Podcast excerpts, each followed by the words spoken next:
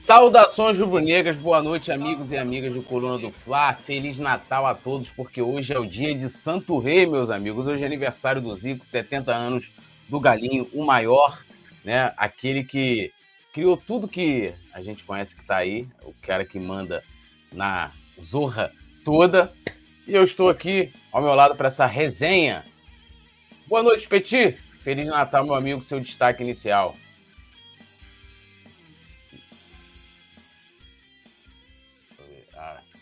Petit travou, voltou. Tá ouvindo, Petit? Você tá no mudo. Tô aqui. Boa noite, meu amigo Túlio. Boa noite, nação rubro-negra e toda a galera da produção. Tem muita coisa pra gente falar de Flamengo aqui, mas antes, você que chegou aí e de repente não é inscrito no nosso canal, né, Túlio? O que é que o cara faz, Túlio? O cara que tá aí vendo a gente ainda não é inscrito, Túlio. Vamos lá, lembrando a galera de se inscrever no canal, ativar a notificação, deixar o like e também fazer como a nossa querida Fernanda Loback, se tornar membro do Clube do Coluna, link fixado no chat, também ao lado do botão inscrever-se, vai lá, vem, ó, tem vários benefícios, um deles é claro, estar com a gente lá no grupo de membros exclusivo no WhatsApp e também a cada jogo, né, a cada transmissão do Coluna concorre aí a um manto sagrado. Dando aquele salve inicial na galera que já tá aqui, Fernanda Loback foi a primeira dando boa noite aqui, Mário Malagoli, Pedro Roblox, Thalia Zanella de Oliveira, Gabriel RB, Sebastião Pedro, ele que é de Itaipuaçu e Maricá, lá, terra do Nazário. E dando saudações rubro-negras à galera, a gente vai começar falando do aniversário do Zico, né? Hoje, ele completando aí 70 anos, recebendo diversas felicitações, né? Várias homenagens, documentários, né? E aquela coisa toda. E ele agradeceu nas redes sociais, né? A homenagem que ele recebeu do Flamengo, né, abrindo aspas aqui ao nosso galo, muito obrigado ao Clube de Regatas do Flamengo na figura do presidente Landim e toda a sua diretoria, a torcida do Flamengo pela linda homenagem pelos meus 70 anos. Gostaria muito que a noite tivesse um final feliz, apesar de toda luta e entrega dos jogadores, a conquista não aconteceu. É levantar a cabeça, continuar trabalhando firme e correr atrás de outras conquistas, a vida é isso. Saudações rubro-negras, ele...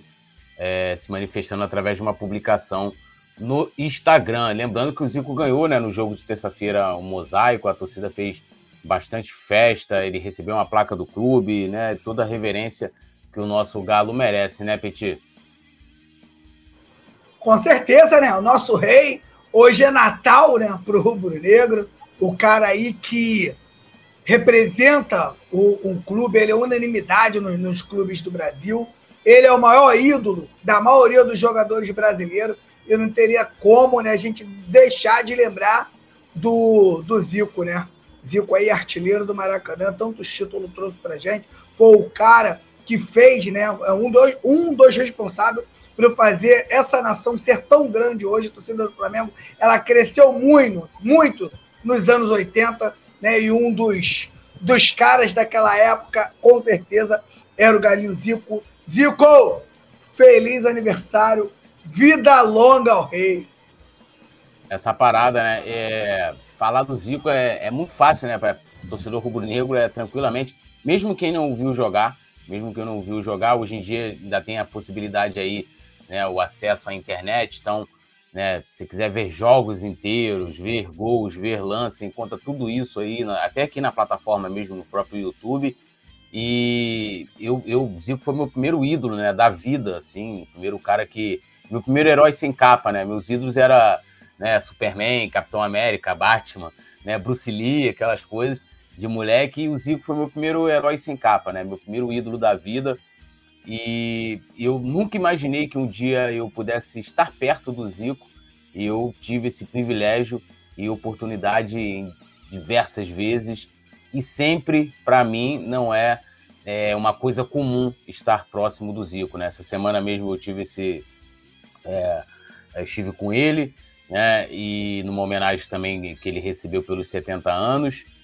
E é uma coisa assim, né? A gente não consegue ter naturalidade quando está perto, né? De um ídolo, de um cara que... De tudo que o Zico personifica, né? Para a nação rubro-negra, a gente...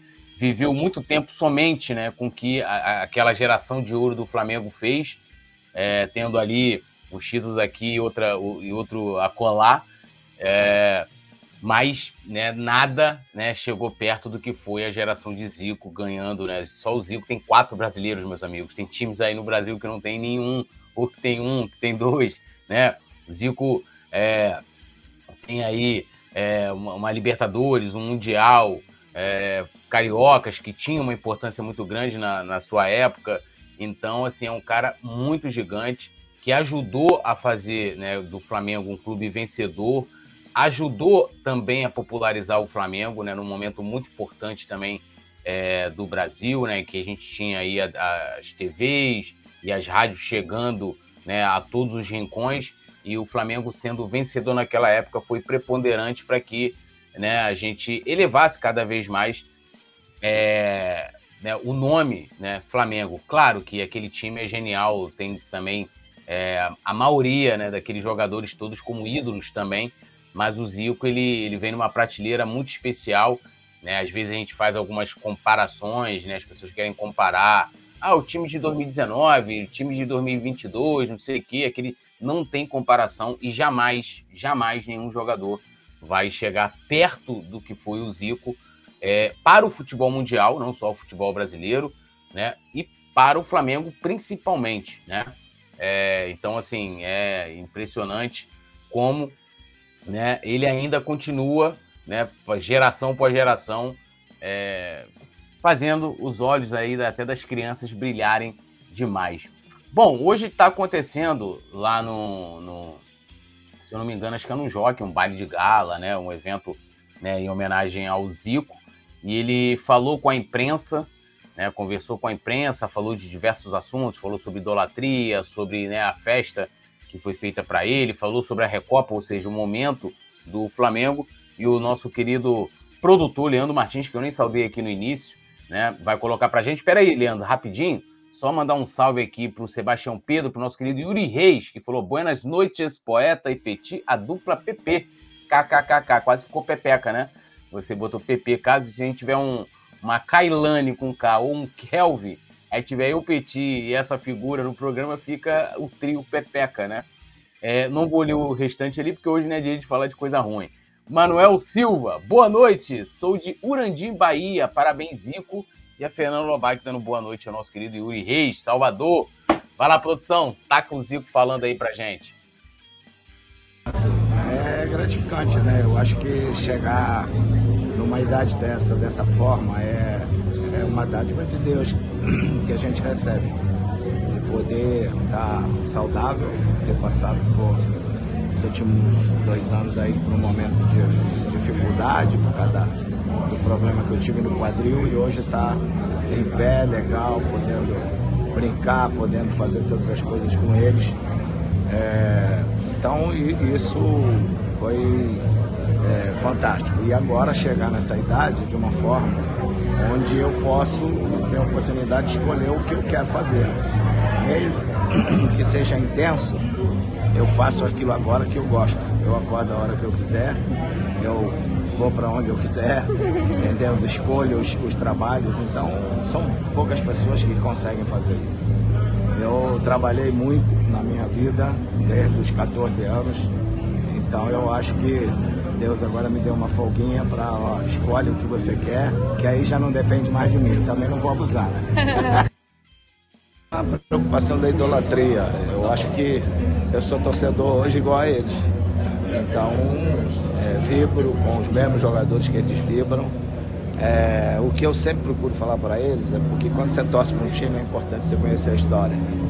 Então o Flamengo é um clube que tem história, a seleção tem história, o Dinésio tem história, o Kashima tem história. Então eles vão procurar saber quem eu fui. E aí essa é a grande diferença. Então, para mim, não tem nenhum problema dessa questão de idolatria. Eu acho que isso tudo aconteceu, se eu cheguei onde cheguei, foi devido a muito trabalho, muito esforço, muito amor à profissão e muito amor ao Flamengo, que me deu essa oportunidade. Muito esse tipo de competição, o Mundial e a Supercopa do Brasil, eu considero. Esse não, porque eu não vejo sentido nenhum de você disputar uma competição que o campeão das Américas já jogou. A aqueles ali não é campeão da América, ele é o terceiro colocado, o quarto colocado, o décimo colocado. A Sul-Americana é a segunda divisão, desculpem, mas é. E você jogar a primeira com a segunda divisão, e queriam fazer isso em 87, né? Uhum. E querem tirar sempre o título do Flamengo, isso, do primeira divisão jogar contra a segunda. Não tem sentido isso. Então o negócio de recopa, ninguém não liga pra isso não. Na Europa, tudo eles querem imitar a Europa, tudo quer imitar a Europa, isso é tudo faturar só, mais, arrumar mais um din-din pra aqui, pra ali. Seria melhor jogar contra o campeão digamos, da CONCACAF. Pronto, é melhor. O campeão da América joga contra o campeão da CONCACAF, joga campeão da Ásia, joga campeão... Agora, não jogar contra a segunda divisão da própria América, né? Eu acho... Então, ganhou o jogo foi 1-0 lá, no dia tá bom. Sempre gratificante, né? O Flamengo sempre teve me homenageando, a torcida então sempre tá me homenageando. No dia a dia, cada um que vai, que você encontra pela rua, vai no centro de futebol, você assina uma camisa, tira uma foto, isso é uma homenagem, isso é sinal de que você deixou alguma coisa marcada na história. Então, sempre serei muito grato ao Flamengo, porque o Flamengo foi que me deu a oportunidade de poder ser quem eu sou no futebol.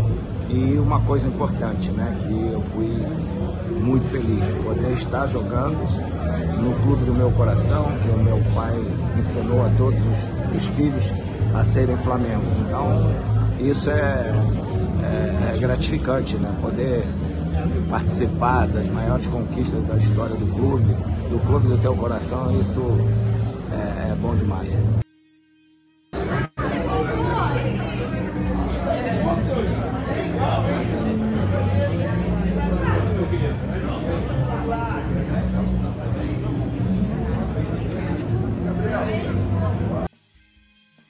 Eu, sem dúvida, eu acho que é muito difícil que seja de outra pessoa, né? Diferente, que tenha vivido o que eu vivi dentro do Flamengo, né?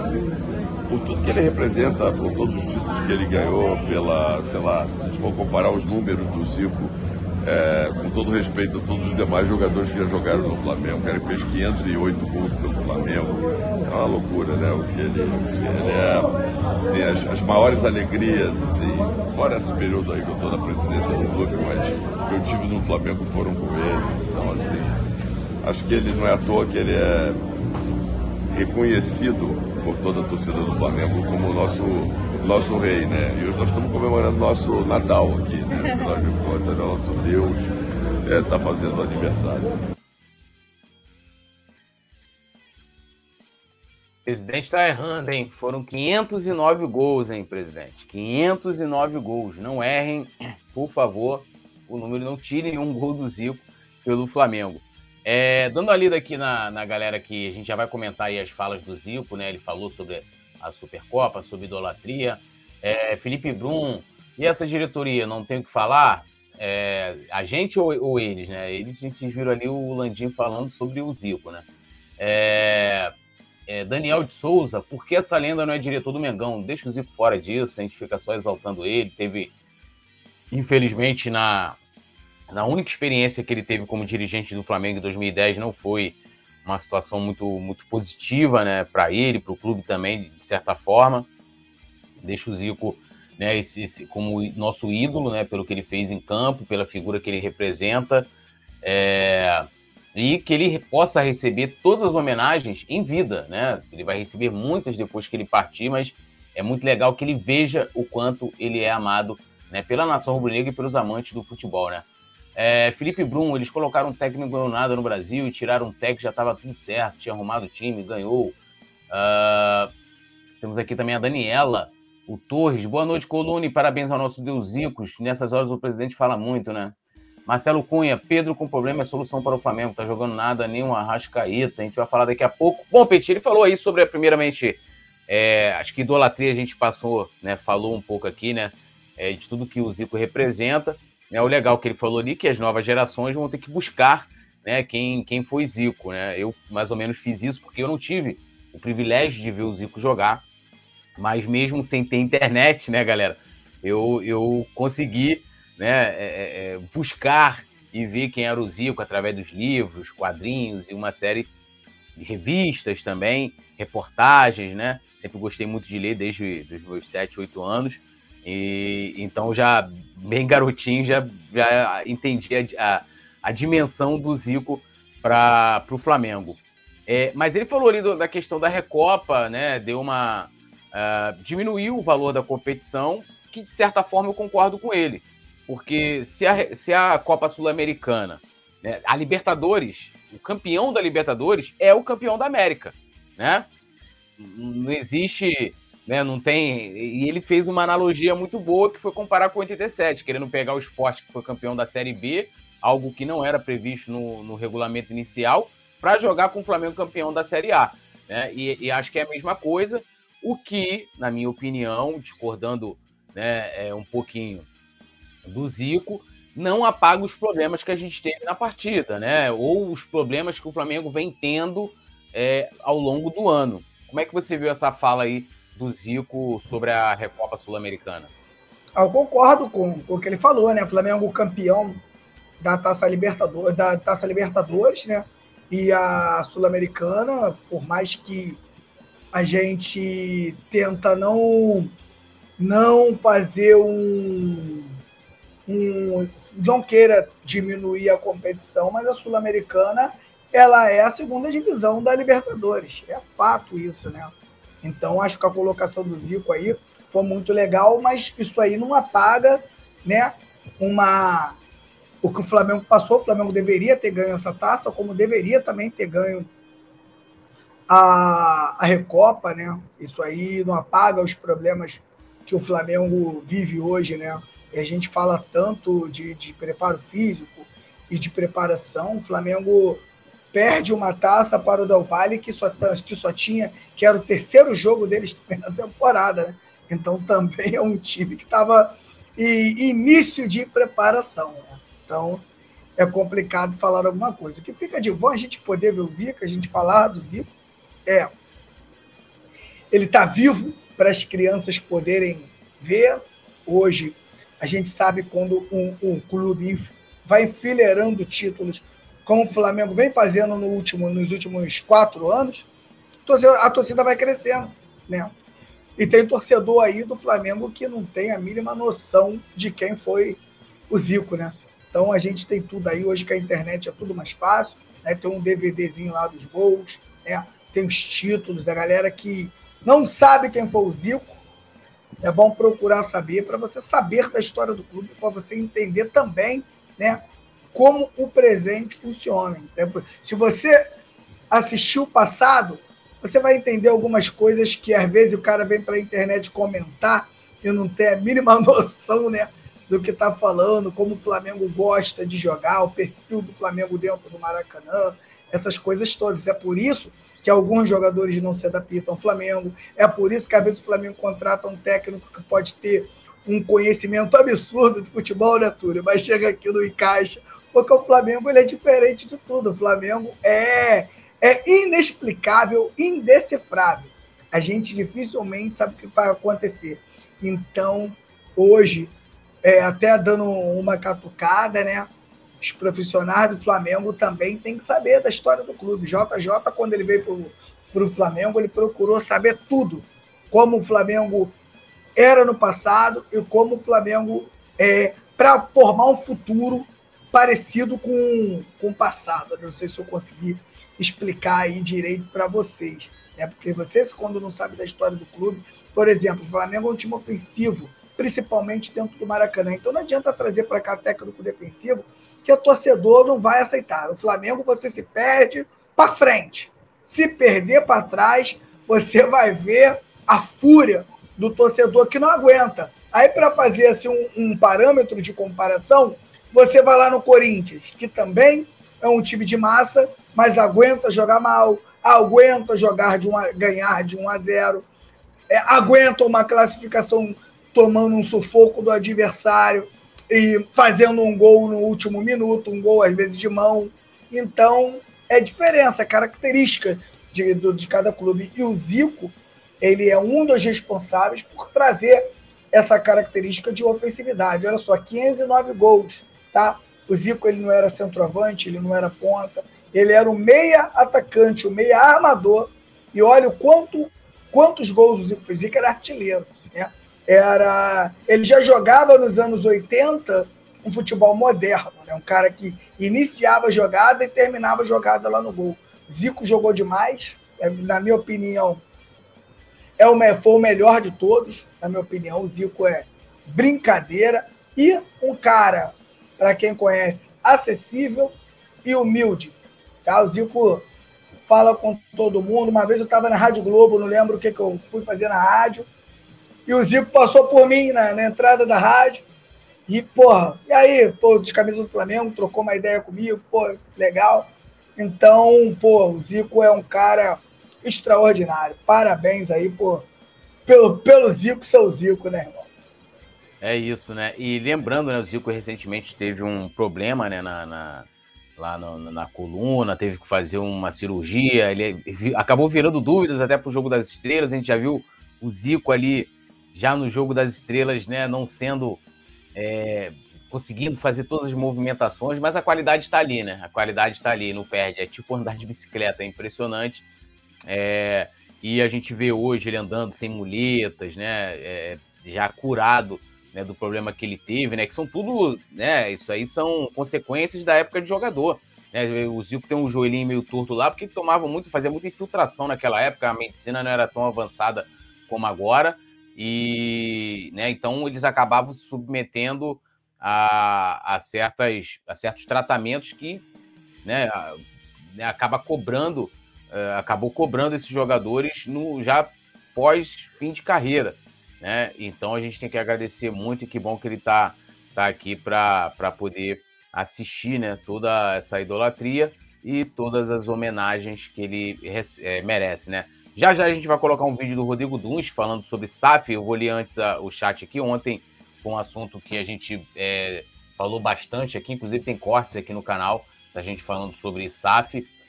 Aqui é Fly SP, falou: depois do Zico é Gabigol.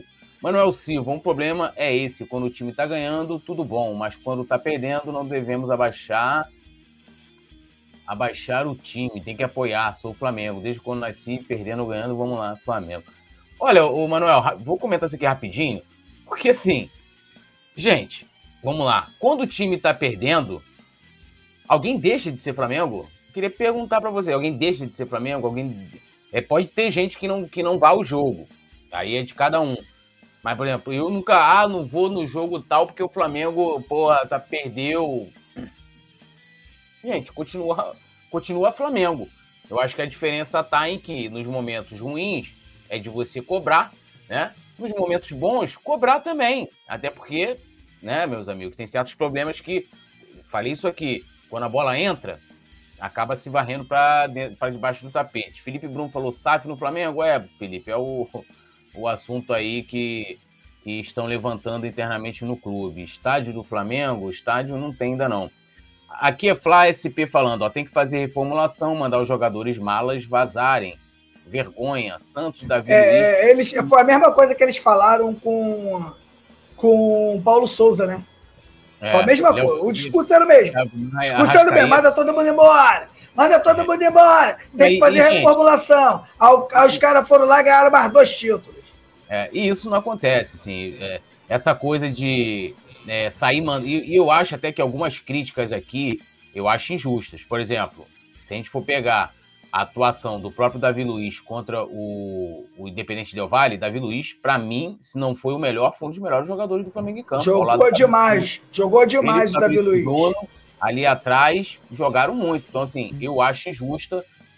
Se for pelo contexto, pode até ser. Mas a mesma coisa, o próprio Everton Ribeiro foi um dos melhores jogadores do Flamengo, né, no setor ofensivo. Jogou até quando pôde, né? No segundo tempo, o time cansou também. Então, assim, e não acho que seja motivo para mandar embora, né? Eu acho que ali é questão também tem que cobrar, claro, mas acho que é questão de organização. Zaraba Oliveira: Barbieri já arranjou os guarda-chuvas para o chuveirinho do Vitor Pereira. Carlos Fontoura: salve Clube do Coluna! Um abraço, Carlos Fontoura, que é membro do Clube do Coluna. Tamo junto, Carlos. Tudo nosso, nada deles, hein? Lembrando sempre a galera aqui de deixar o like, se inscrever no canal, ativar a notificação e fazer como o nosso amigo Carlos Fontoura, se tornar membro do Clube do Coluna. O Flacerato também comentando, Marcelo Cunha, Pedro com problema é solução para o Flamengo, tá jogando nada, nem o Arrascaeta. Deixa eu atualizar aqui, o Mário Malagoli, David Luiz entregou contra o Palmeiras e no Mundial, esqueceram. Cara, entregar não, ele falhou. Teve falha de posicionamento no Mundial e no jogo contra o Palmeiras. Concordo com você, teve um erro ali dele, né? Assim como todo lado esquerdo defensivo do Flamengo, não só ele, né? Agora, quem entregou no Mundial foi o Pulgar. Foi o Pulgar que entregou no terceiro gol, entregou a bola nos pés do jogador do Al Hilal e gerou o contra-ataque que acabou com o gol do time saudita. Sarabia Oliveira, mas se o Flá virar SAF, queima os mantos e abandona o futebol como torcedor. Jamais vou torcer para um especulador. Felipe Bruno, se o Flamengo ganha mais 2 títulos, o Flamengo assume o topo de maior do Brasil. Erasmo Carlos, o jogador mais mala é o Gabigol. Por que o mais mala? Aqui é Flá SP, David Luiz 7-1, fora, nunca jogou nada. Né? Aí você está querendo exagerar, tá exagerando. Na parada aí. Bom, quer colocar a produção aí? O Rodrigo Dunche falando sobre SAF, né? Acredito que tenha sido também ali no evento do Zico. Se quiser, pode largar bom aí, Leandro Martins. Manda bala. Foi super importante, mas assim, o Flamengo não está precisando e a gente está discutindo com calma. O Flamengo tem essa vantagem que ele pode discutir com calma. Se for interessante, eu escrevi outro dia que 100% nunca. Eu não vou abrir uma SAF 100% do Flamengo passar de pagando imposto já de 5% já de cara. Faz o menor sentido, mas não tem nada nem contra nem a favor, estamos estudando.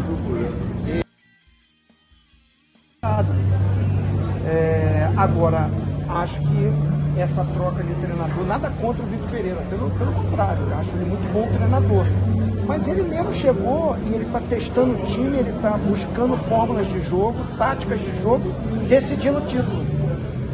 Totalmente ao contrário. O cara não chegou, trabalhou, conheceu, olhou, treinou, observou. Ele não teve tempo para isso.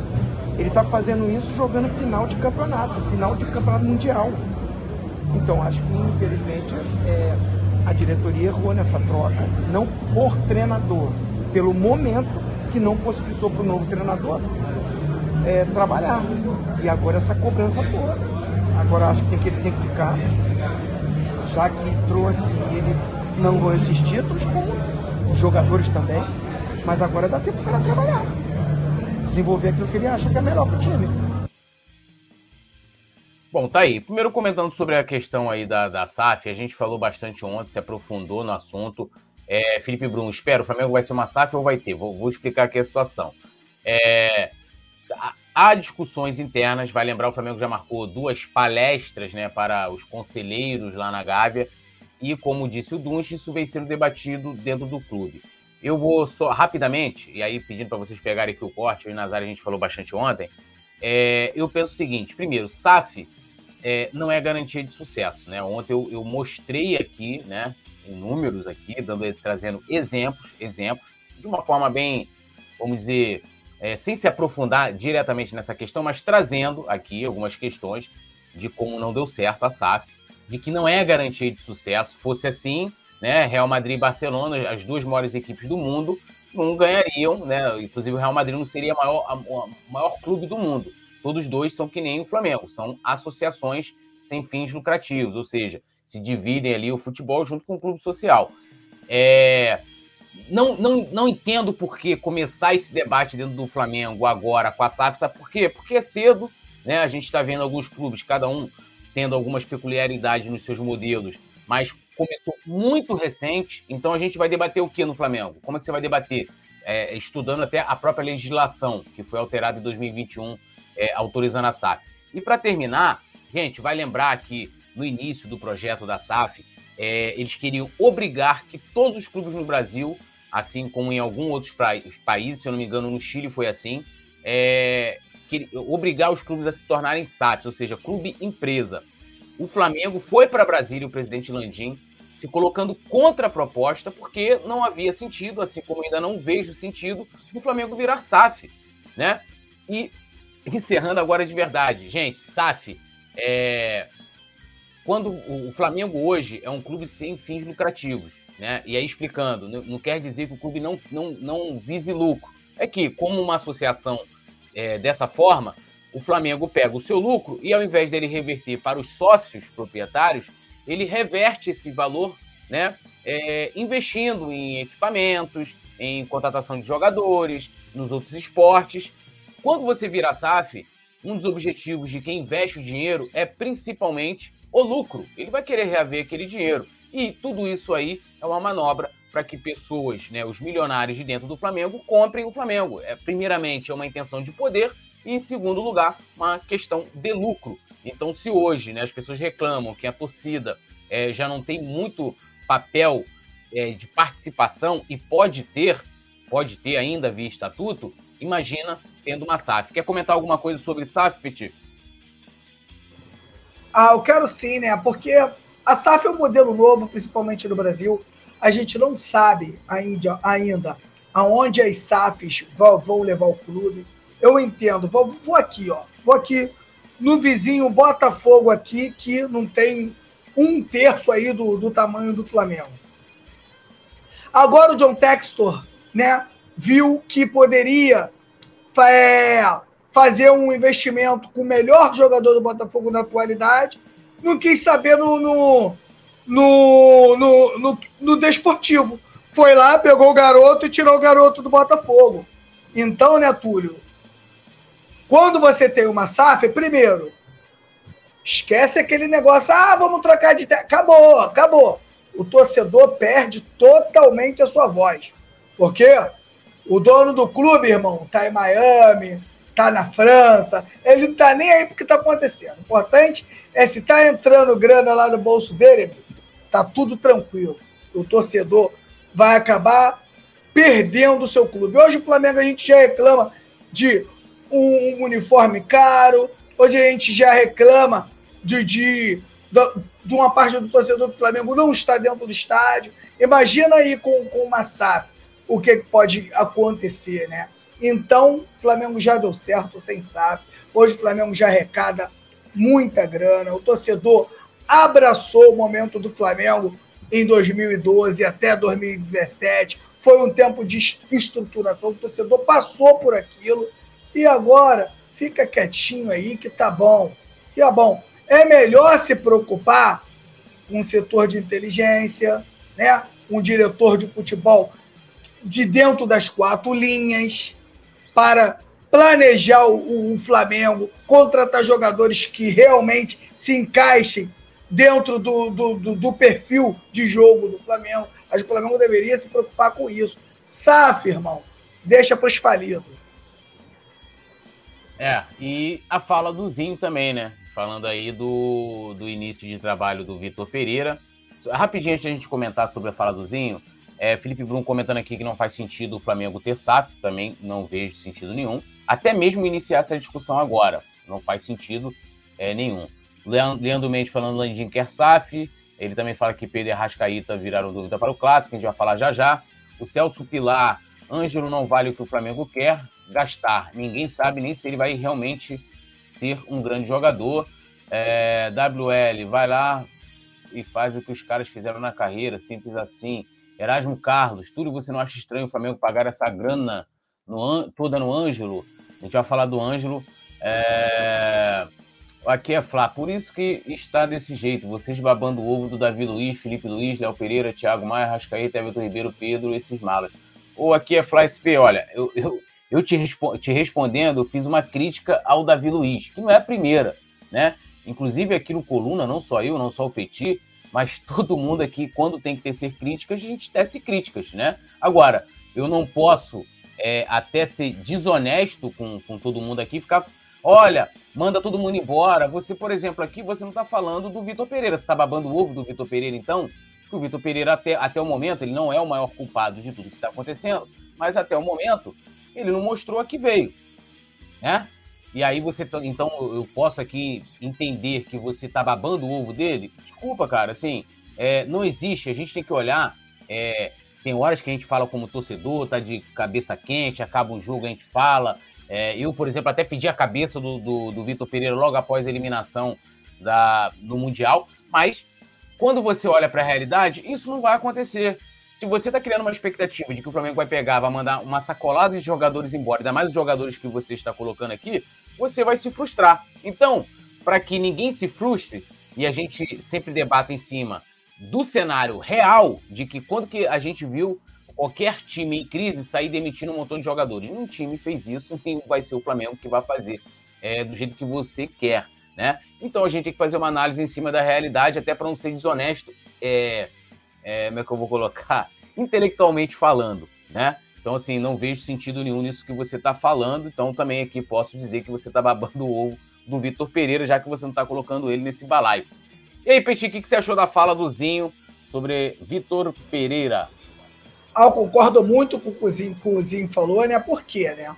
O Flamengo demite, não demite, na verdade, deixa de renovar o contrato com o Dorival Júnior. E também não dá tempo, né, para o Vitor Pereira, o tempo necessário para ele preparar a equipe. Lembrando que ele tinha uma espécie de um contrato com o Corinthians, teve que se apresentar depois, teve aquele negócio também, aquela coisa dos 40 dias de férias. E o que aconteceu com o Vitor é que o Vitor deveria ter um tempo hábil para ele preparar a sua equipe, para ele fazer observações, né, para ele treinar essa equipe. E o Vitor teve que fazer isso tudo dentro de uma competição, que aí é complicado. Você não pode usar uma competição igual o Campeonato Mundial para você treinar, para você observar nada. O Flamengo teria que ter chegado lá, né, com um time pronto, com um time na ponta dos cascos. E, na minha opinião, acho que na Duzinho também, a melhor opção seria você continuar com quem trabalhou o ano inteiro. Né, que é o caso do Dorival Júnior. Dorival Júnior tinha o time na mão e, na minha opinião, o Flamengo não deveria, se eu fosse diretor e tivesse a força de não ter deixado sair, Petit, não teria deixado sair, né, principalmente naquele momento, nem o Rodinei e nem o João Gomes, por entender que se trata de dois titulares e que eu teria um tempo muito curto para achar outros jogadores para colocar ali, né? Então, eu manteria, até falei aqui, que o próximo técnico da seleção convocaria o João Gomes, o Ramon, mesmo interino, acaba convocando o João Gomes, né? E eu acho que o Wolverhampton vai acabar vendendo o João Gomes também em uma temporada por muito mais do que comprou do Flamengo. Se eu acho que o Flamengo poderia ter segurado o João Gomes aí mais uma temporada, por não estar desesperado por grana, você segurava um jogador aí que era a base do meio-campo do Flamengo, você segurava ele ali e você ia para o Mundial e para a Recopa mais inteiro com esse jogador, né? Mas o Flamengo preferiu fazer uma troca, preferiu negociar o João Gomes e deixar o Rodinei sair, e o Flamengo não conseguiu um tempo hábil para ter os jogadores com uma condição técnica e física para disputar esses campeonatos, né? Muito em cima. É ideal. O correto hoje era que o Flamengo estivesse passando por esses problemas mesmo, por estar no início de temporada. Era o correto, era o natural. Só que o Flamengo disputa todas essas competições, né, Túlio? A gente falava aqui, quando o Flamengo ganha a Libertadores e a Copa do Brasil, todo mundo sabia que o Flamengo jogaria essas competições aí no início do ano. Então, um planejamento horroroso, horroroso do Flamengo, que, como o Túlio diz aqui, o Vitor, ele não é culpado sozinho, mas é um dos responsáveis por estar ali no carro. A galera vai comentando aqui, né, pedindo pra todo mundo deixar o like, se inscrever no canal, ativar a notificação. Rafael Lima comentando aqui, um abração pra ele que deu boa noite pra gente, que é boa noite Petit. Ele fala aqui o seguinte, eu vi em outro vídeo do Poeta e concordo plenamente, se o Flamengo virar SAF, vai morrer ou não cai no conto dos que estão dentro do Flamengo. Felipe Bruno, na minha opinião, era pra vender o João Gomes só depois do Mundial. E ele fala aqui também da falta de contratações pras outras posições, né? E que o Flamengo fala enquanto estava ponta direita, volante lateral, mas só fala até agora do Ângelo. Rogério CRF, deixaram a raposa tomar conta do galinheiro, agora não adianta chorar. Landim, raposa velha da Petrobras. Kendri Mota, SAF é pura bucha, o Mengo é uma nação e precisa de ajustes e regras mais duras e disciplina. Vinícius Amorim, o planejamento foi errado, 45 dias de férias, mas troca de treinador. Era óbvio, agora que a vaca foi pro brejo, tem que aguardar. Rafael Lima, se esse grupo no Fla não dá nem chance de nós, off Rio, votar, imagina com SAF, que seremos escanteados de vez por todas. Não tenha dúvidas disso, meus amigos. Celso Pilar Santana aqui com a gente, Leandro Mendes, WL21 também, Vinícius Amorim, Rodrigo Gringo.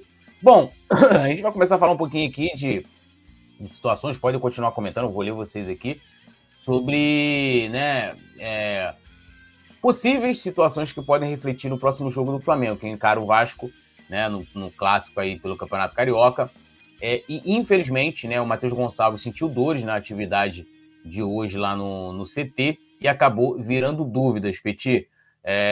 O Flamengo já está aí se preparando, visando o clássico, e a gente pode, de repente, não poder contar com o Matheus Gonçalves, que, para mim, é muito ruim para ele, porque ele estava começando a ter uma sequência de jogos, o que é muito importante para ele mostrar que pode se firmar, primeiramente, como uma das opções do elenco principal e, quem sabe, depois, claro, brigar por uma vaga.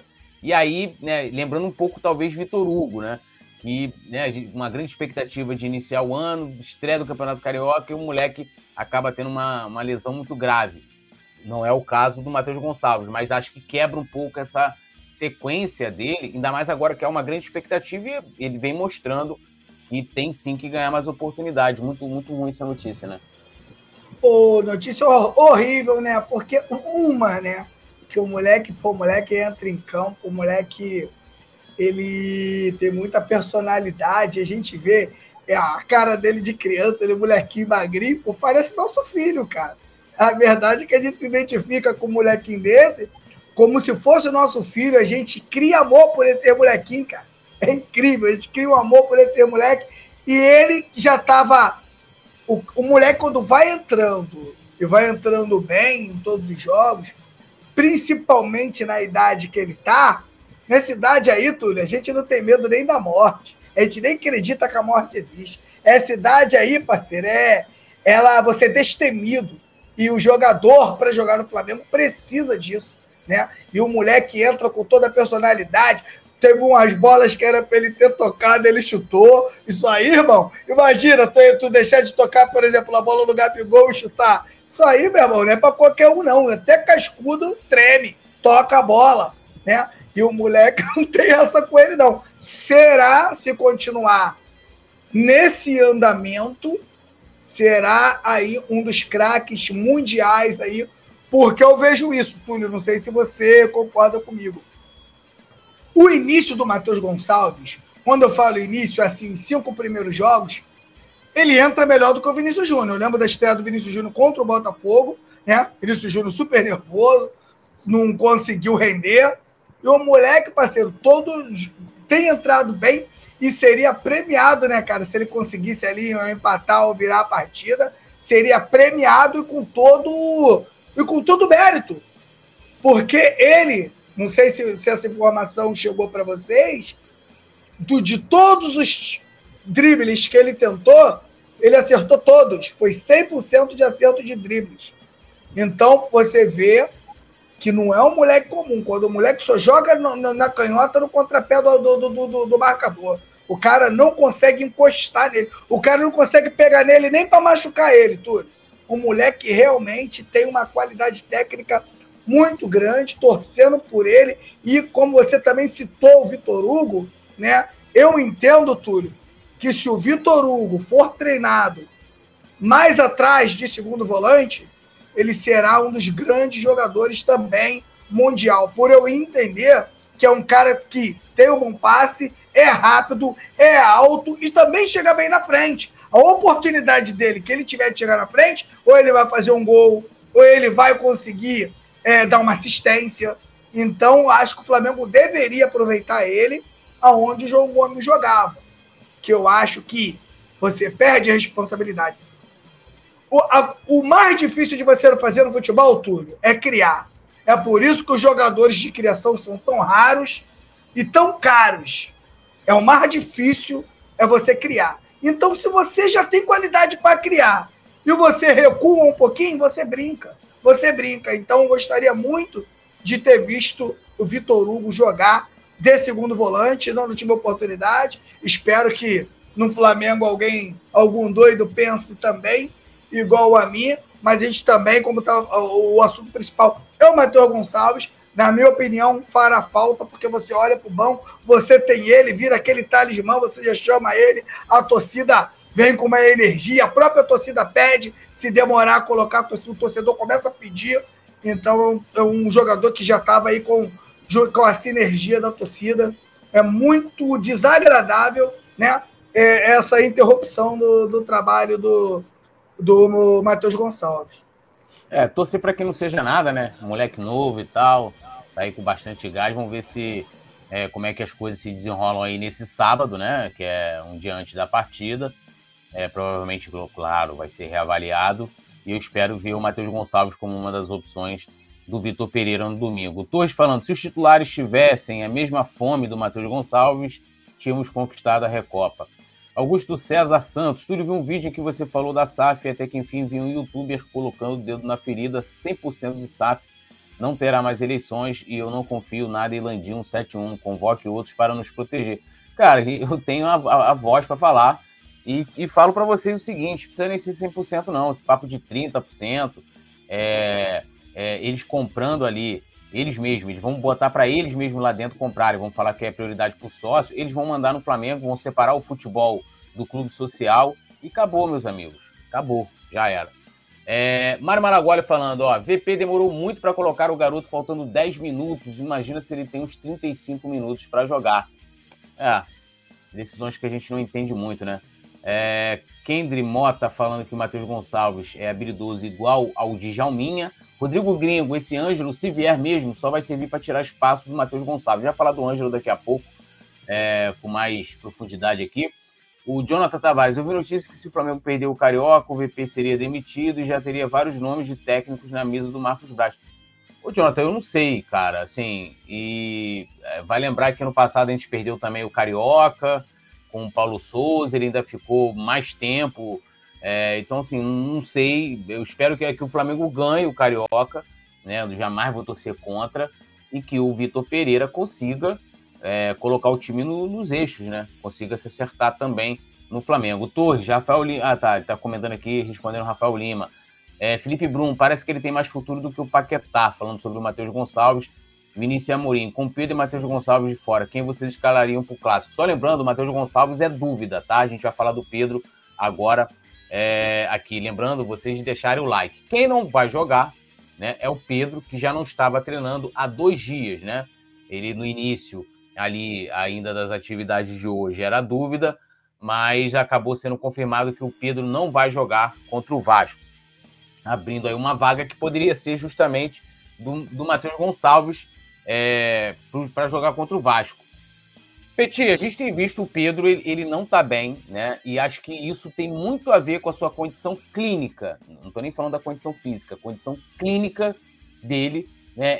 Até depois do jogo contra o Del Valle, ele falou que não estava 100%, que ele jogou sentindo dor. Ele não falou, na verdade, isso foi noticiado, de que ele jogou no sacrifício, né? Já se mostrou que não valeu a pena.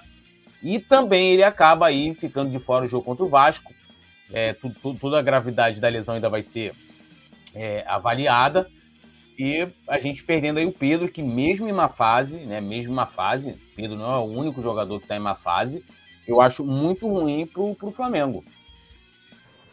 É uma perda muito grande, você perde o seu goleador, você perde o centroavante, que com certeza tem um respeito do outro lado, sabe exatamente a capacidade desse jogador, né? E o Flamengo perde muito, na minha opinião, né? Com Pedro fora. Quando a gente fala de fase, a gente vê um Flamengo como um todo ainda fora do seu ideal. E isso passa pelo Pedro, passa pelo Arrascaeta, passa também pelo goleiro Santos, né? Eu acredito muito nesse elenco, eu falo isso, muito nesse elenco, e eu acredito que esse time na ponta dos cascos, eu acho que esse elenco pode dar alegria ao Flamengo novamente. Eu acho que o Flamengo, esse planejamento, né? Esse planejamento atrapalhou muito o Flamengo, essa troca de técnico, 2 jogadores que saíram, blá blá blá, já falei isso pra caramba, as mesmas coisas. Isso atrapalhou muito o Flamengo. O Flamengo tá demorando um pouco a se encaixar. Mas esse jogo, não sei se pra você, Túlio, esse jogo contra o Del Valle, se não valesse taça, esse jogo deu um alento pra gente. O Flamengo criou, o Flamengo foi pra cima, o Flamengo adiantou as linhas, deixou o adversário encurralado dentro do campo do adversário. Isso aí, tô analisando aí um desempenho, não um resultado de você perder uma taça.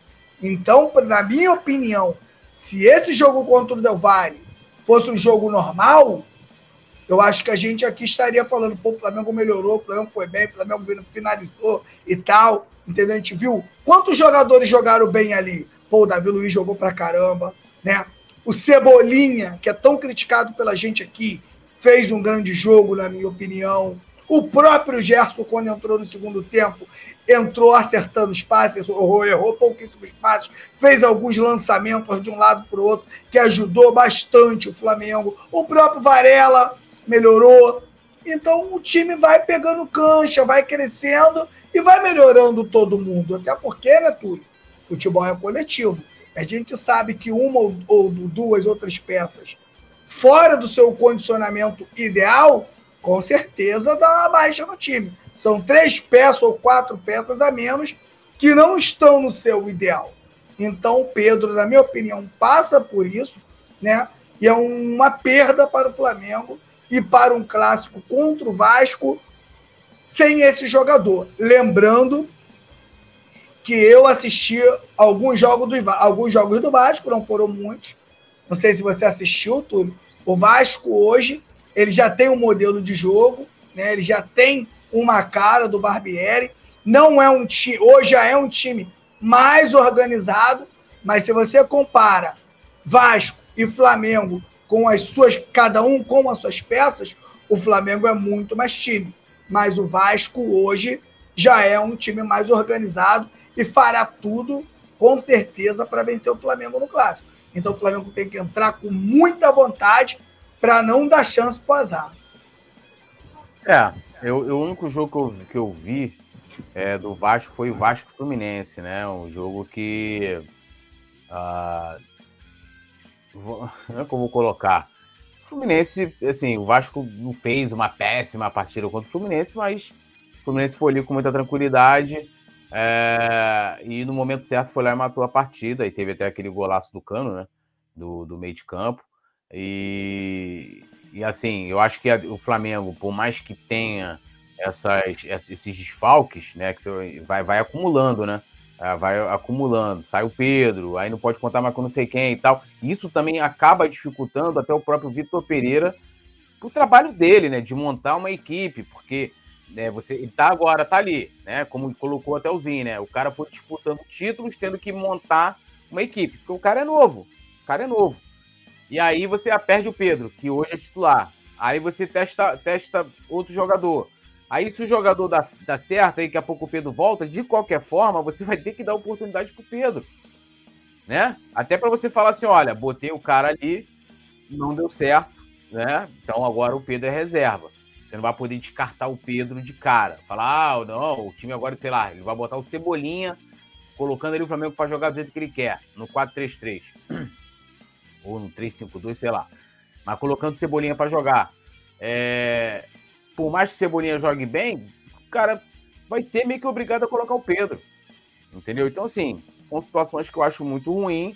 Claro, e eu acho que a gente tem que entender até pro jogo de domingo, é que pro Vasco, né? Isso foi uma herança, talvez não muito boa pro Vasco, de que semana de jogo contra o Flamengo, os caras são mais cobrados, né? Então eles vão entrar com uma vontade redobrada de vencer o Flamengo, independente da fase em que esteja o Flamengo.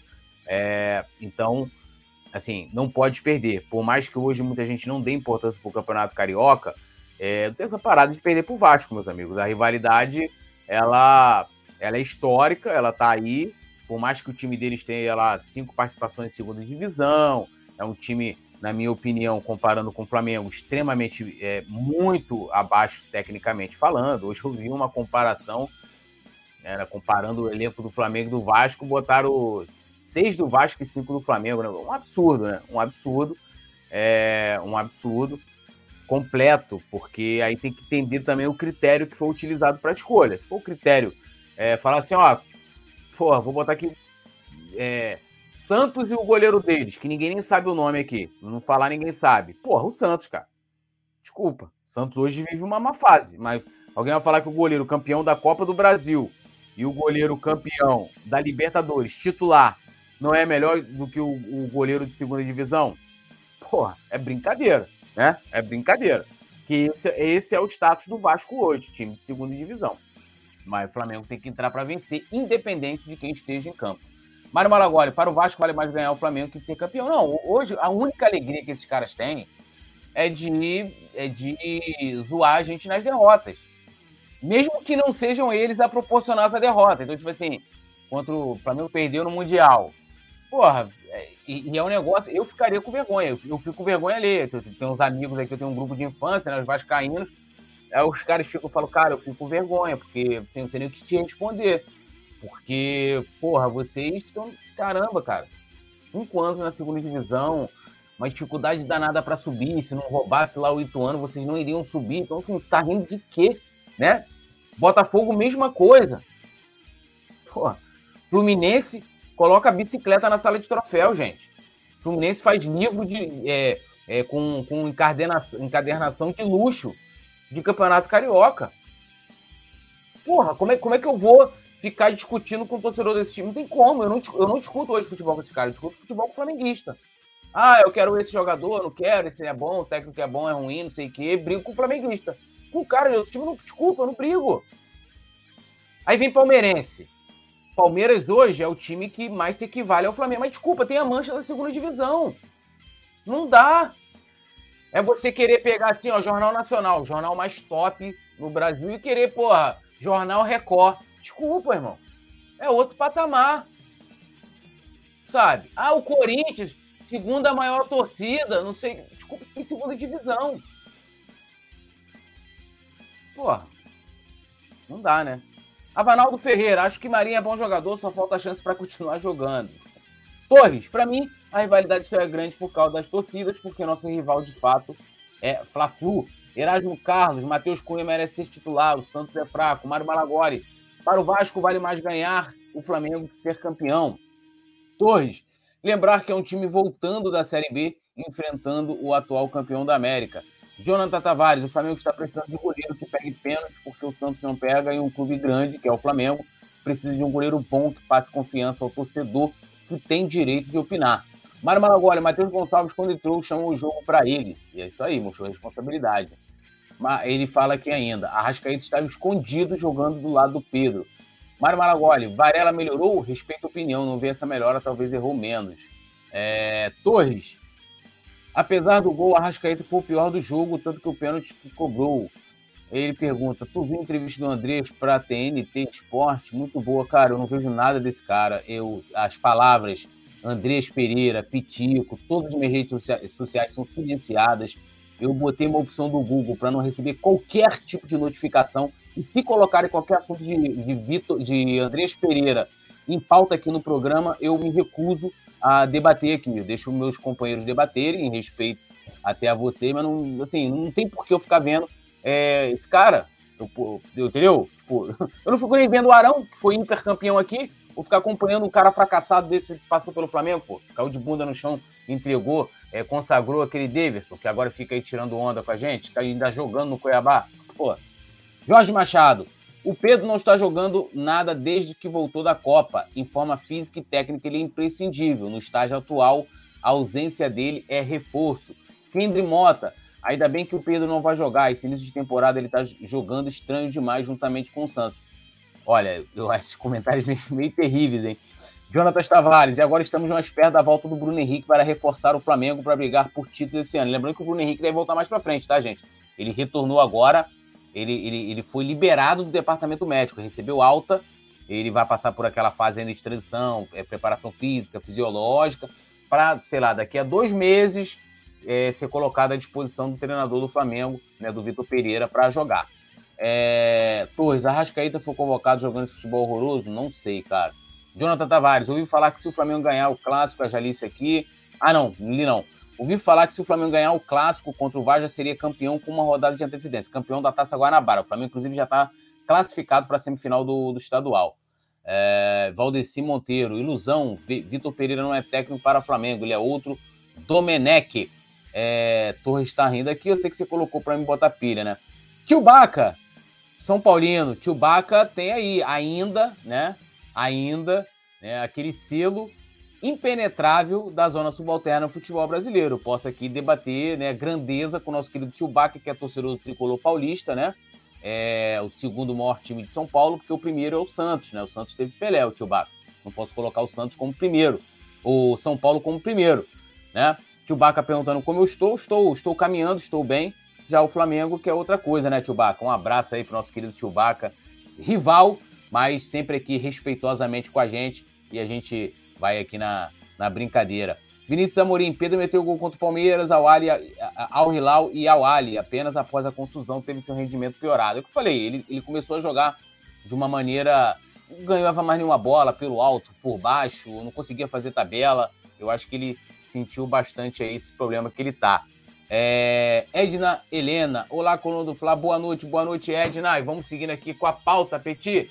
Vitor Pereira vive pior fase da carreira no Brasil. Bom, já tem a matéria com tudo isso completo lá no colunadofla.com, mas ele esteve no comando do Corinthians, que foi um dado que foi levantado pelo All Sports, né? Somando os dados dele no Corinthians, em que ele fez 63 jogos, e os dados dele no Flamengo até o momento, que são 13 jogos à frente. Então vamos lá. No Corinthians, ele comandou o time por 63 vezes, venceu 29 jogos, desculpa. No Flamengo já foram 13 jogos, 7 vitórias, e aí esses números o colocam com um aproveitamento de 53,6%, né? E aí lembrando, juntando Flamengo e Corinthians. Em Portugal, o aproveitamento dele no Porto, considerando 2 temporadas, até para trazer um critério ali parecido com o que está sendo feito, né, já que está considerando 2 temporadas entre Flamengo e Corinthians, ele teve um aproveitamento somado de 75,4%, né? Ele também dirigiu outras 3 equipes de menor expressão lá em Portugal, né, sua terra natal. Ele também teve passagens, né, pela Grécia, né, que é os clubes agora de Rodinei e o Ramon. E lá ele venceu o Campeonato Grego e a Copa da Grécia e teve um aproveitamento de 66,7% de aproveitamento. Também teve uma passagem pela China, pelo Shanghai Port, né? E lá ele conquistou o Campeonato Chinês em 2018 e a Supercopa da China com 67,8% de rendimento, né? E na Arábia Saudita, o desempenho dele é que foi... que foi ruim, vamos dizer assim, mas de qualquer forma melhor do que o desempenho que ele está tendo no Brasil. Ele ficou em 3º lugar com o Al Ahly, né, que inclusive foi adversário do Flamengo no Mundial, e ele teve 56,8% de pontos conquistados, né? Aí o aproveitamento dele também teve lá um trabalho na Alemanha, que foi na 2ª divisão lá do país, e em 4 meses de serviço rebaixou o 1860 Munique, né, para o 3º escalão do futebol alemão. Olha, eu vou fazer o advogado aqui do Vitor Pereira. Eu acho, assim, ele não tem grandes números na carreira, tirando os trabalhos dele em Portugal. Acho que a realidade é essa. Futebol grego, futebol chinês são aí, gente, o quê? Se a gente for botar numa escala, né, de escolas aí, de ligas do futebol mundial, 5ª, 6ª, 7ª, 8ª, não sei, que é onde ele acabou vencendo, né? Não tem grandes números. Agora, não tem como ainda fazer esse tipo de levantamento ele não tendo terminado sua passagem pelo Flamengo ou terminado a temporada. Eu acho que seria justo tendo as 2 temporadas, né? Olha, teve aqui, 1 temporada pelo Corinthians, 1 temporada pelo Flamengo, e a gente fazer essa soma ali, tirar a média com o aproveitamento dele. Agora, pegar ele com 13 jogos pelo Flamengo, eu não acho muito justo, apesar de não ter ficado muito animado com os números de aproveitamento dele na carreira. Petit?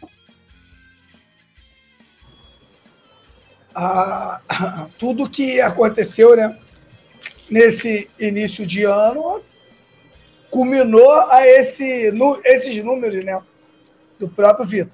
Lembrando que o trabalho dele no Corinthians já não era um trabalho excepcional, né? Muita gente pega aquele jogo da final da Copa do Brasil como parâmetro, um jogo, né, o Túlio, que a gente não tinha o João Gomes suspenso, e o Flamengo realmente jogando com as linhas baixas. Eu falei isso na transmissão, que naquele jogo ali, se o Flamengo joga contra o Madureira, seria dominado. O Flamengo no seu campo de defesa e o adversário jogando para tentar fazer o gol. Lembrando que o Santos não fez nenhuma defesa naquele jogo ali. E o gol do Corinthians é um gol até tipo que na sorte o cara cruza, a bola resvala lá, bate todo mundo, sobra sozinho pro cara lá do Corinthians fazer o gol. E pegaram esse trabalho e colocaram também o Vitor Pereira aí num pedestal aí gigante. Até também, Túlio, pelaquela fala do JJ, né? Que o JJ fala elogiando, elogia o Vitor Pereira numa fala, só que você pegar, né, os jogos de Portugal e apenas 13 jogos no Flamengo, fazer uma comparação dessa, é até sacanagem, né, Túlio? O cara só tem 13 jogos no Flamengo e entra, né, a preparação dele, mano, é dentro do Mundial, de uma Recopa e de uma Supercopa. Essa é a preparação do cara. Jogos, tudo valendo taça, onde ele teve os seus jogadores, os seus comandados, parados por 40 dias, sem fazer nada. Eu acho que o único que voltou antes deve ter sido o Gabriel Barbosa, que até o Gabigol, às vezes, até humilha seus companheiros de tanto preparo físico. Você vê o Gabigol correndo, você fala, irmão, parece que o Gabigol não parou, porque o Gabigol entendeu, o Gabigol, a gente está em 2023, né? 2022, 2021...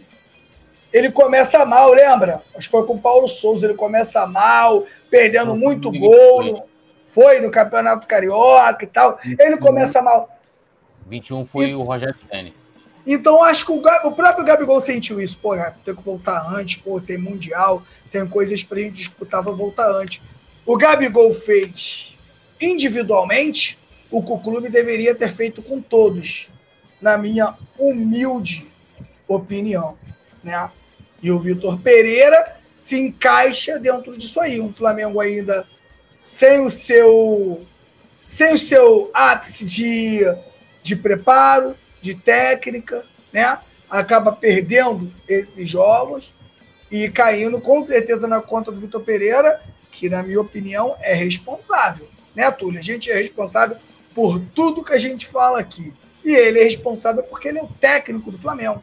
Só que ele não é o único culpado por tudo que eu e Túlio já falamos aqui. E fazer uma comparação, isso é coisa, às vezes, de quem quer criar uma matéria também, né, Túlio? Porque, pô, você fazer uma matéria onde o cara só tem 13 jogos pelo Flamengo e 60 jogos no outro clube, pô, qual o parâmetro que foi usado? É complicado. E ali, deixa eu ver aqui, ó, o Torres lembrou, ele teve uma passagem pelo Fenerbahçe, acho que não foi nem colocado ali na matéria, se eu não me engano. Não foi colocado ali os números, talvez não entrou dentro do critério, acho que ele está considerando 2 temporadas, não sei, mas, assim, sendo bem sincero, não faz sentido nenhum esse levantamento que foi feito aí, com todo respeito a quem fez esse levantamento aí do UOL, agora, né, Se fosse pegar uma temporada dele ali, de aproveitamento, fazer uma média e tal, poderia ser, mas não vi sentido não. Parece que foi uma situação para agravar mais, né? Porque assim, é como eu falei, eu fiquei desanimado de ver alguns números ali. E eu não fiquei procurando quando estava no Flamengo, qual foi o aproveitamento do Vitor Pereira lá no futebol alemão que ele jogou a terceira divisão, né? Não fui ver, né? A gente vai olhando os trabalhos mais recentes do treinador. Então, ficou legal muito isso aí, não. Torres comentando aqui, ó, Florida Cup, não, vamos usar Supercopa Mundial e Recopa como pré-temporada. Isso tudo para conquistar o poderoso Cariocão e começar o ano de fato. Edna Helena aqui, ó, tô aqui com ou sem jogos, porque sou fã de vocês, meus queridos. Obrigado, Edna Helena, de coração, pelo carinho com a gente aqui. Pode ter certeza que é recíproco. E eu sempre, eu vou pegando aqui a galera que tá sempre aqui com a gente. A Edna é uma que, né, tem sido bastante frequente, o Torres também aqui, e a galera sabe que pode ficar à vontade para discordar também. A gente vai debater, a gente debate aqui junto com vocês. E mais uma vez pedindo para vocês deixarem um like, se inscreverem no canal, ativarem a notificação, né, o sininho, porque vai fortalecer bastante o trabalho do Coluna. O Vinícius Amorim, como diria Lúcio de Castro, números sobre tortura dizem qualquer coisa. Meu amigo, número, assim, dependendo da maneira com que você, a ótica que você quer dar ali, ele vai dizer o que você quer que ele diga, né? Muitas vezes não está traduzindo a realidade, a sua explicação. O número está ali falando, porque os números eles são exatos, né? 2 mais 2 são 4, não são 5. Mas aí a pessoa pega e coloca ali uma situação, mas eu acho que a parada não é nem essa. É porque eu acho que não há dados suficientes para o critério que foi utilizado de incluir o Flamengo. O aproveitamento dele do Flamengo é ruim? Claro que é ruim, mas ele tem 13 jogos, gente. 13 jogos, né? Tio Baca, nem fala de mim, um antifavorito da galera. Não, você também, fechamento. Mas você deu uma sumida. Final do ano passado pra cá, você ficou aparecendo esporadicamente, enquanto a gente tava levantando taças, pá. Agora que a coisa, né, o Petit, a coisa tá meio braba pra gente, aí tu voltou. Tio Baca. Aí, né, porra, você quer também muito mole, hein? Mas a gente sempre te dá moral aqui, porque você sempre dá moral pra gente também. Tamo junto, meu amigo. O Kendri Mota, põe a molecada que vai brilhar. Assistir o jogo do Borussia Dortmund hoje, imaginei o Mengão jogando naquele nível e com um estádio parecido. Ó, eu vou ser sincero, se esse Petit vai querer comentar também, a gente ainda tem Ângelo, né, para falar aqui na pauta, mas a gente tem tempo aqui ainda, é um jovem. Mas se o Flamengo, eu vi muita gente hoje colocando assim, ó, bota Matheus Cunha no gol. Se o Matheus Cunha falhar em um jogo, já era, vai ser igual o Hugo Souza. Gente, na época do Hugo Souza, eu lembro muito bem. Eu estava aqui no Coluna, o Hugo Souza jogou muito bem contra o Palmeiras, né? Acabou que ele foi meio que obrigado a seguir ali, porque o Gabriel Batista não estava bem. E ele era a única opção, a melhor opção pro Domi. Aí o pessoal falava, porque estava naquela discussão lá da renovação do Diego Alves, não precisa renovar com o Diego Alves, não. Temos agora o Hugo Souza, temos o Hugo Souza, o Hugo Souza falhou, né? Hugo Souza falhou e não teve a metade do tratamento de alguém passando pano pro Andrés Pereira, que entregou uma Libertadores, por exemplo, né? Então, assim, se sai jogando jovens, ó, vamos botar o time aqui, ó, joga Matheus Cunha, joga o Wesley, Cleiton, bota o Matheus Gonçalves. Se eles não ganharem o jogo, meus amigos, a cobrança vai ser até pior em cima da garotada. Sabe por quê? É tudo pretinho, né? Pretinho, né? Tirando o Matheus Cunha, mas a maioria é tudo pretinho, né? E aí, garoto vindo de baixo, não tem aquela pelinha clara do nosso querido Andrés Pereira, não é europeu. Aí, amigo, vão perseguir a molecada. A verdade é essa. Por que perseguiam Vitinho, perseguiam Arão, né? E o cara entregou uma Libertadores e ninguém perseguia. O Hugo Souza vacilou. O Hugo Souza talvez não, em muitos momentos não merecia ser titular, sim, mas tivemos cobranças exageradas, como se mostrou depois da repercussão, quando o Andrés Pereira entregou. Dia seguinte teve organizada indo... Nunca fizeram isso por um cria nosso. O moleque falhar e tá lá no dia seguinte uma torcida organizada do Flamengo fala, ó, estamos aqui para te apoiar, independente do que acontecer. E fizeram isso lá pro cara. Então, assim, eu sou contra sair jogando a molecada no fogo. Ah, o time tá mal? Não, tem que botar aos poucos. O Matheus Cunha entrando, né? Se provar que tem personalidade para ser titular e tal, vai ser titular. Igual o Vinícius Júnior foi conquistando o espaço dele. O Paquetá demorou um pouquinho, foi conquistando também. Então, assim, se a galera for boa, eles vão conquistar o espaço dele. Não sou a favor de sair jogando todo mundo no fogo, não. Porque agora é o momento do fogo. Ninguém falava pra poder botar o Matheus Cunha no passado. Santos era a sétima maravilha do mundo. Eu fui um dos poucos que questionou a vinda do Santos. Só pegar aí e rever o que eu falei lá quando ele veio. Ainda bem que ele queimou minha língua ano passado, mas esse ano ele voltou a apresentar as falhas que ele apresentava no Atlético Paranaense. Gente, pega a final da Supercopa de 2020. Se eu não me engano, acho que foi o gol do Bruno Henrique. Não lembro agora. O Bruno Henrique toma a bola. O erro de saída de bola no Atlético Paranaense foi dele. Santos errou, entregou a bola assim no jogador do pé do Flamengo. É o que ele faz agora, pô, aqui, pô. Igual. Então, assim, não sei a novidade. Mas ano passado ninguém pedia pra botar o Matheus Cunha, né? Ninguém pedia. Tio Baca, relaxa que daqui a pouco o Vitor Pereira vai cuidar da sogra em Portugal. Vou ficar triste quando ele for embora. Eu lembro também que tu gastava bastante aqui na época do Paulo Souza, né? Mário Malagoli, família Pereira. Andrés entrega a Libertadores e Léo Pereira entregou no Carioca para o Fluminense. Ainda bem o nosso querido Léo Pereira, na verdade, não devia nem ter jogado aquela final do Carioca, né? Eu nem lembro qual foi a situação, acho que o Fabrício Bruno estava machucado, não tinha ninguém, mas ele conseguiu se redimir, né? E entregar um Carioca é muito diferente também de entregar uma Libertadores. Torres, o processo do jogador precisa ser respeitado. Olha o que o Vinícius Júnior passou e onde está, sim, né? Chewbacca, olha, o tanto de torcedor que eu vejo pegando o pé da garotada de Cotia no São Paulo não é brincadeira. O pessoal acha que a garotada é automaticamente craque sem paciência. E é o que vai acontecer no Flamengo.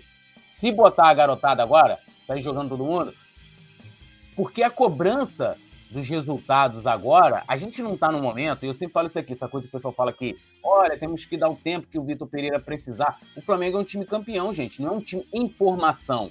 Lógico que você vai, né, ali, você vai mesclar, você vai colocar os jovens, né, você vai fazer contratações, você vai mudando. Mas é um time hoje consolidado como campeão.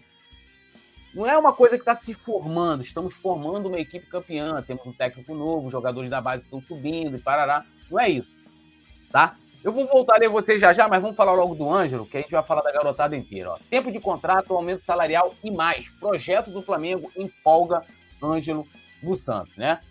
O Santos, que é uma das promessas, não sabe, das categorias de base, né, do Santos, ele tem 18 anos e surgiu aí, já tem mais de 100 jogos no profissional do Santos. Já vive aí a sua quarta temporada na parte de cima do time.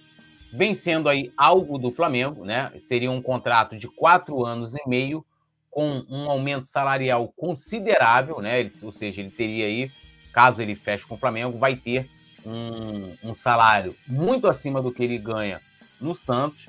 E aí, como o argumento que estão utilizando com ele para que ele feche com o Flamengo é para que ele veja que é mais importante, né, ao invés dele ir para um clube mediano na Europa, ele vir para o Flamengo, que seria uma vitrine maior para ele, para que depois ele vá para uma equipe do alto escalão, do primeiro escalão lá da Europa. E aí agora a gente entra na questão dos valores, né? O Flamengo quer comprar 80%, né, dos direitos federativos do jogador, né, por 13 milhões de euros, que dá cerca de 71 milhões na cotação atual. Né? É muita grana, né? E aí o Santos ficaria com os 20%. Petit, há muito debate sobre essa questão do Santos. Um garoto jovem, 18 anos, já está na sua quarta temporada, então ele está jogando desde os 14 anos. Eu acho que tá certo, deve ter um pequeno exagero ali, mas vamos botar que seja 3 temporadas já no time de cima. Como é que você vê aí esse investimento de 71 milhões e essa chegada do Ângelo? Ele estaria tirando espaço da garotada do Flamengo? Analisando de fora, né? Eu não acompanho o futebol do Ângelo, tudo. Não sei se você também acompanha. Eu acho que o Flamengo tenta fazer como os europeus estão fazendo agora. Acho que o Flamengo está começando a seguir a linha dos europeus, né?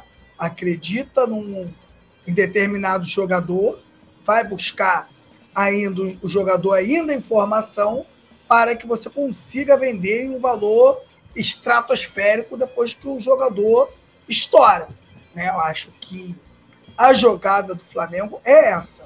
Na minha opinião, não é um jogador que vem para ser titular, é um jogador que será mais uma aposta aí para o Flamengo e, sinceramente, eu acho que não tira espaço de ninguém, né? Se o jogador é bom, vem para jogar, Isso aí vai ser bom para o Flamengo. Agora, você ser da base do Santos, jogar no Santos, é totalmente diferente de você integrar o grupo do Flamengo, né? Espero que se o garoto realmente vir, que venha bem, que dê sorte no clube. 71 milhões é dinheiro pra caramba. Então, eu tenho certeza aqui que o torcedor tratará o Ângelo como uma grande contratação. Vai ser pressionado aqui dentro do clube. Eu acho que tem que avisar para ele o ruim também, né, Túlio? Não é só o salário aumenta, gostosinho, vamos comprar 80% do seu passe, mas terá também uma cobrança do tamanho do teu salário. Isso aí você pode ter certeza. Foi divulgado o salário dele aí, Túlio? Ou não? Não foi divulgado, mas né, tem coisas que acontecem no Flamengo, a gente lembra a novela que foi para aumentar o salário do João Gomes, né? Porque se... é o coisa do Flamengo, cara. Foi uma novela, não foi, Túlio? Nego não queria dar a merrequinha pro João Gomes, teve foi a luta danada para aumentar o salário do moleque, né? E ver um jogador aí do Santos aí que de repente aí vai ganhar aí um bom salário, né? Então, na minha opinião, é uma aposta do Flamengo, não vem para ser titular. E, na minha opinião, os títulos que o Flamengo venha ganhar não passará pelos pés dele. Né? Então, é mais uma oportunidade que o Flamengo vê em contratar um jogador do Santos que possa vender depois. Até porque tem aquela coisa, né, do Pelé que passou lá, o próprio Robinho, o Neymar. Então, o comprador fica naquela expectativa daquela água ter funcionado novamente lá no Santos. A galera vai comentando aqui sobre ele. Mário Malagoli falando bom jogador, só não sei se faz gol. Cadê aqui? O Felipe Bruno, pelo menos ele parece ser melhor que o Marinho, são posições diferentes, né? Posições e características diferentes. O Torres, vindo do Santos, o match é promissor. Mário Malagoli, Ângelo atacante que não faz gol, Tio Baca, Andrei, etc. Tá, estão comentando aqui sobre a convocação. Leandro Mendes, confirmado pelo desfalque, a gente falou sobre, né, sobre esse desfalque aí do Pedro pro jogo de domingo. O Tio Baca, ele fala aqui, ó, a torcida está implorando pelo Jung, cria de Cotia, eu tenho medo de dar chance para ele no gol e com uma falha já colocar a pressão do Rogério Ceni nele, isso sendo garoto. A torcida nunca tem paciência com a garotada, independente da base do time, não tem. E aí, até aproveitando esse mote aqui para falar do próprio Ângelo, e o Petit colocou muito bem, ele viria com status de craque do Flamengo. Gente, vocês terem noção, o Flamengo estaria pagando 71 milhões de reais em 80% pelos direitos de um jogador de 18 anos. O Cebolinha custou 77 milhões. E se a gente for botar o Cebolinha tem muito mais possibilidade de dar certo do que o Ângelo, né, no Flamengo.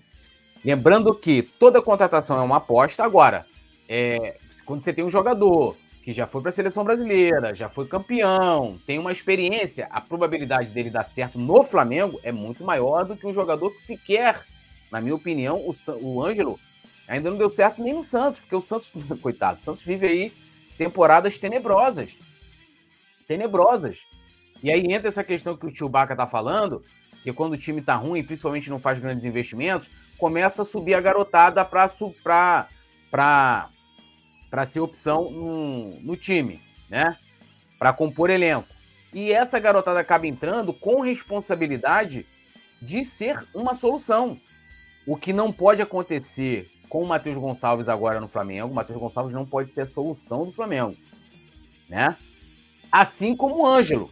O que eu acho que a gente tem que questionar e debater é o seguinte: o Flamengo estaria mudando o seu planejamento de contratações, ao invés de buscar jogadores consagrados, um pouco mais velhos, né? Até porque o Flamengo trouxe o Gabigol, se não me engano, tinha 21, 22 anos, né? Jovem.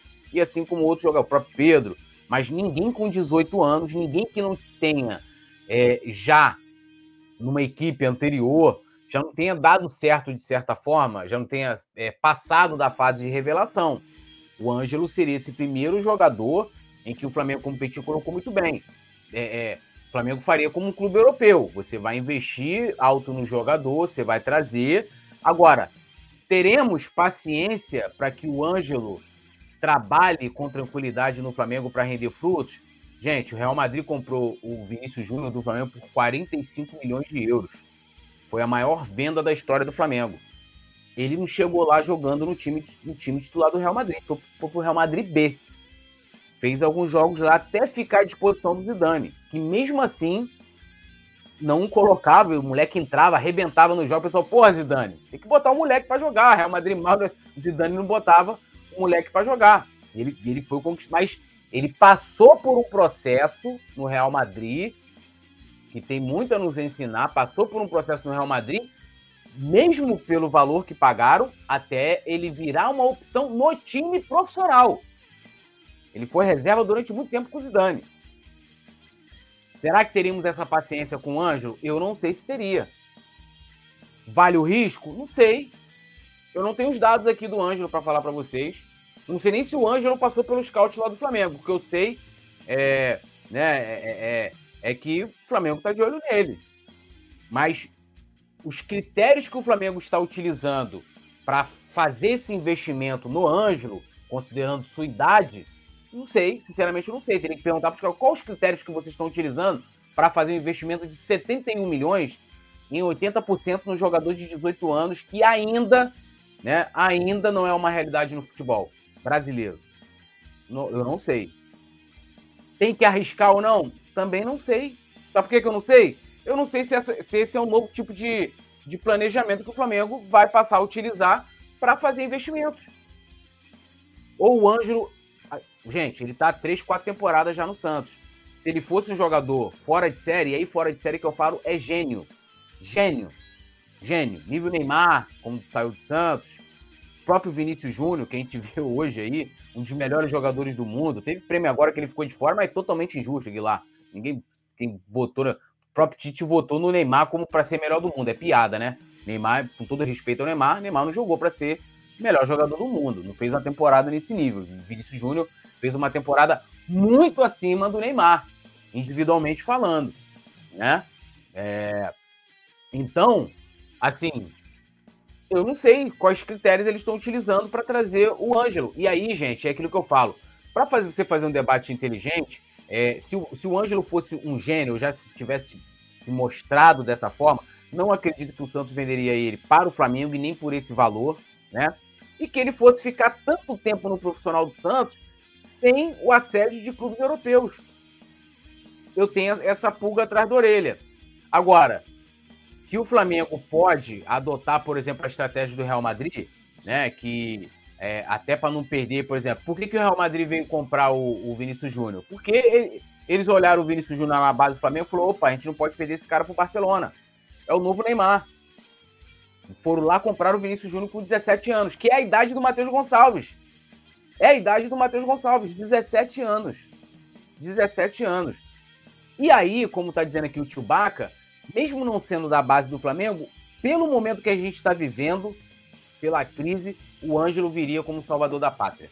Mesmo que a comunicação da direção do Flamengo seja diferente disso, vão olhar, vão falar, tem que botar o cara, 71 milhões, porque a direção do Flamengo é assim. O próprio Vitinho, que veio, Vitinho não foi protagonista em clube nenhum que ele passou.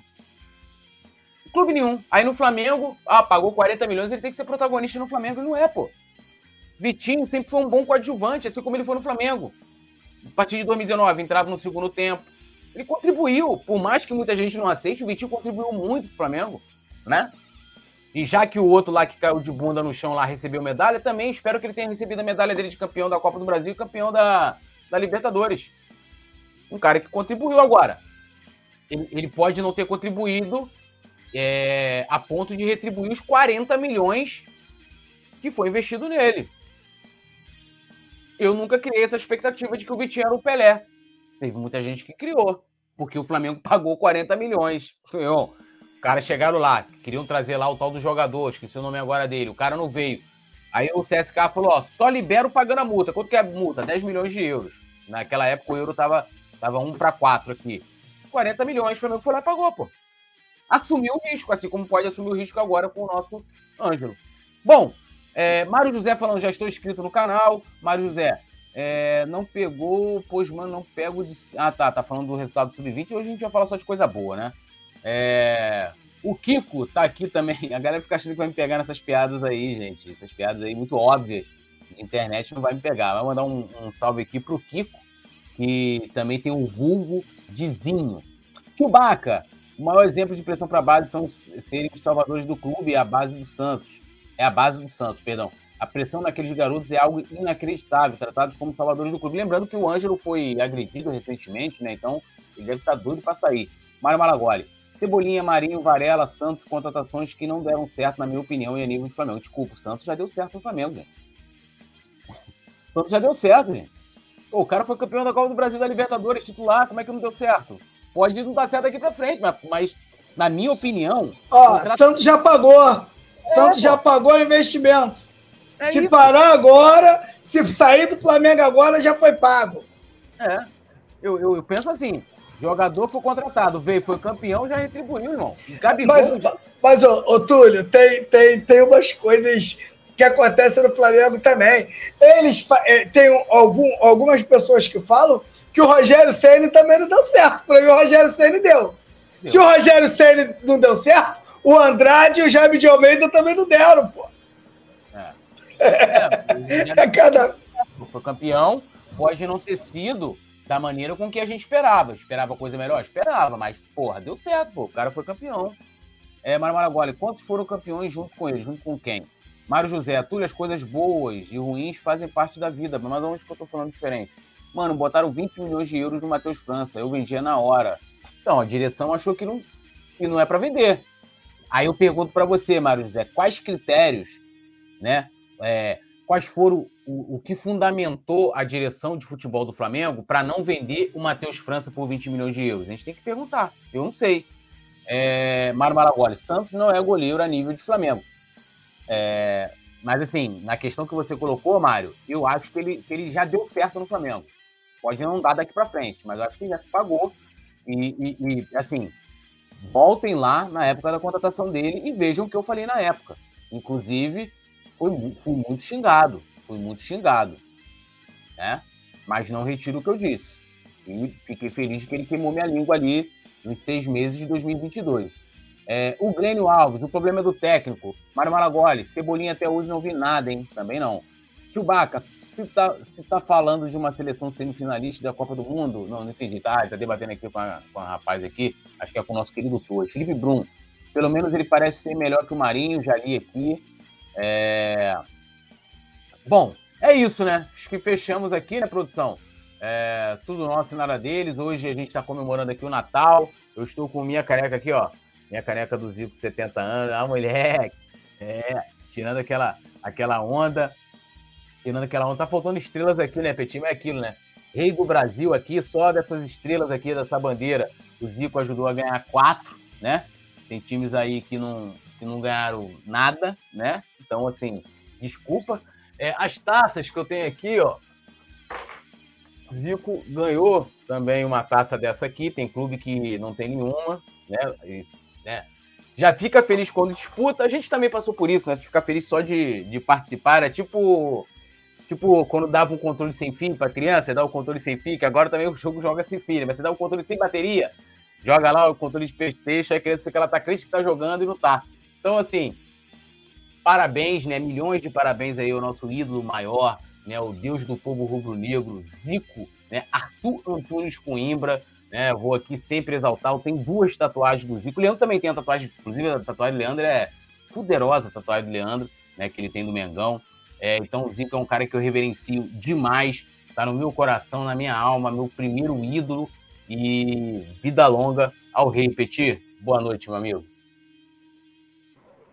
Boa noite, meu amigo Túlio, boa noite a galera da produção e boa noite toda a nação rubro-negra. Você que quiser me seguir lá no Instagram, é só ir lá, @FlaParodiasClube. Coloca lá no direct, ó, vim pelo Coluna que eu vou seguir você de volta, tamo junto. Essa parada, nossos arrobas estão aqui, do Coluna é @Coluna do Fla, tem Leandro Martins também na produção. Obrigado vocês aí que comentaram, que deixaram o like, que se inscreveram, que ativaram a notificação, né, que debateu com a gente aqui no chat. Muito legal, muito importante. Valeu, rapaziada. Até amanhã. Tudo nosso, nada deles. Alô, nação do Mengão! Esse é o Coluna do Fla. Seja bem-vindo. Se inscreva no canal, não esqueça de deixar o seu like, pega o link, compartilha pra geral, comente bastante, queremos te ouvir. Aqui você tem a melhor transmissão dos jogos do Flamengo na internet. O Coluna é brabo e tem o Podfla, o podcast da nação. É muita resenha e um show de cobertura do maior do mundo, do jeitinho que a nação merece.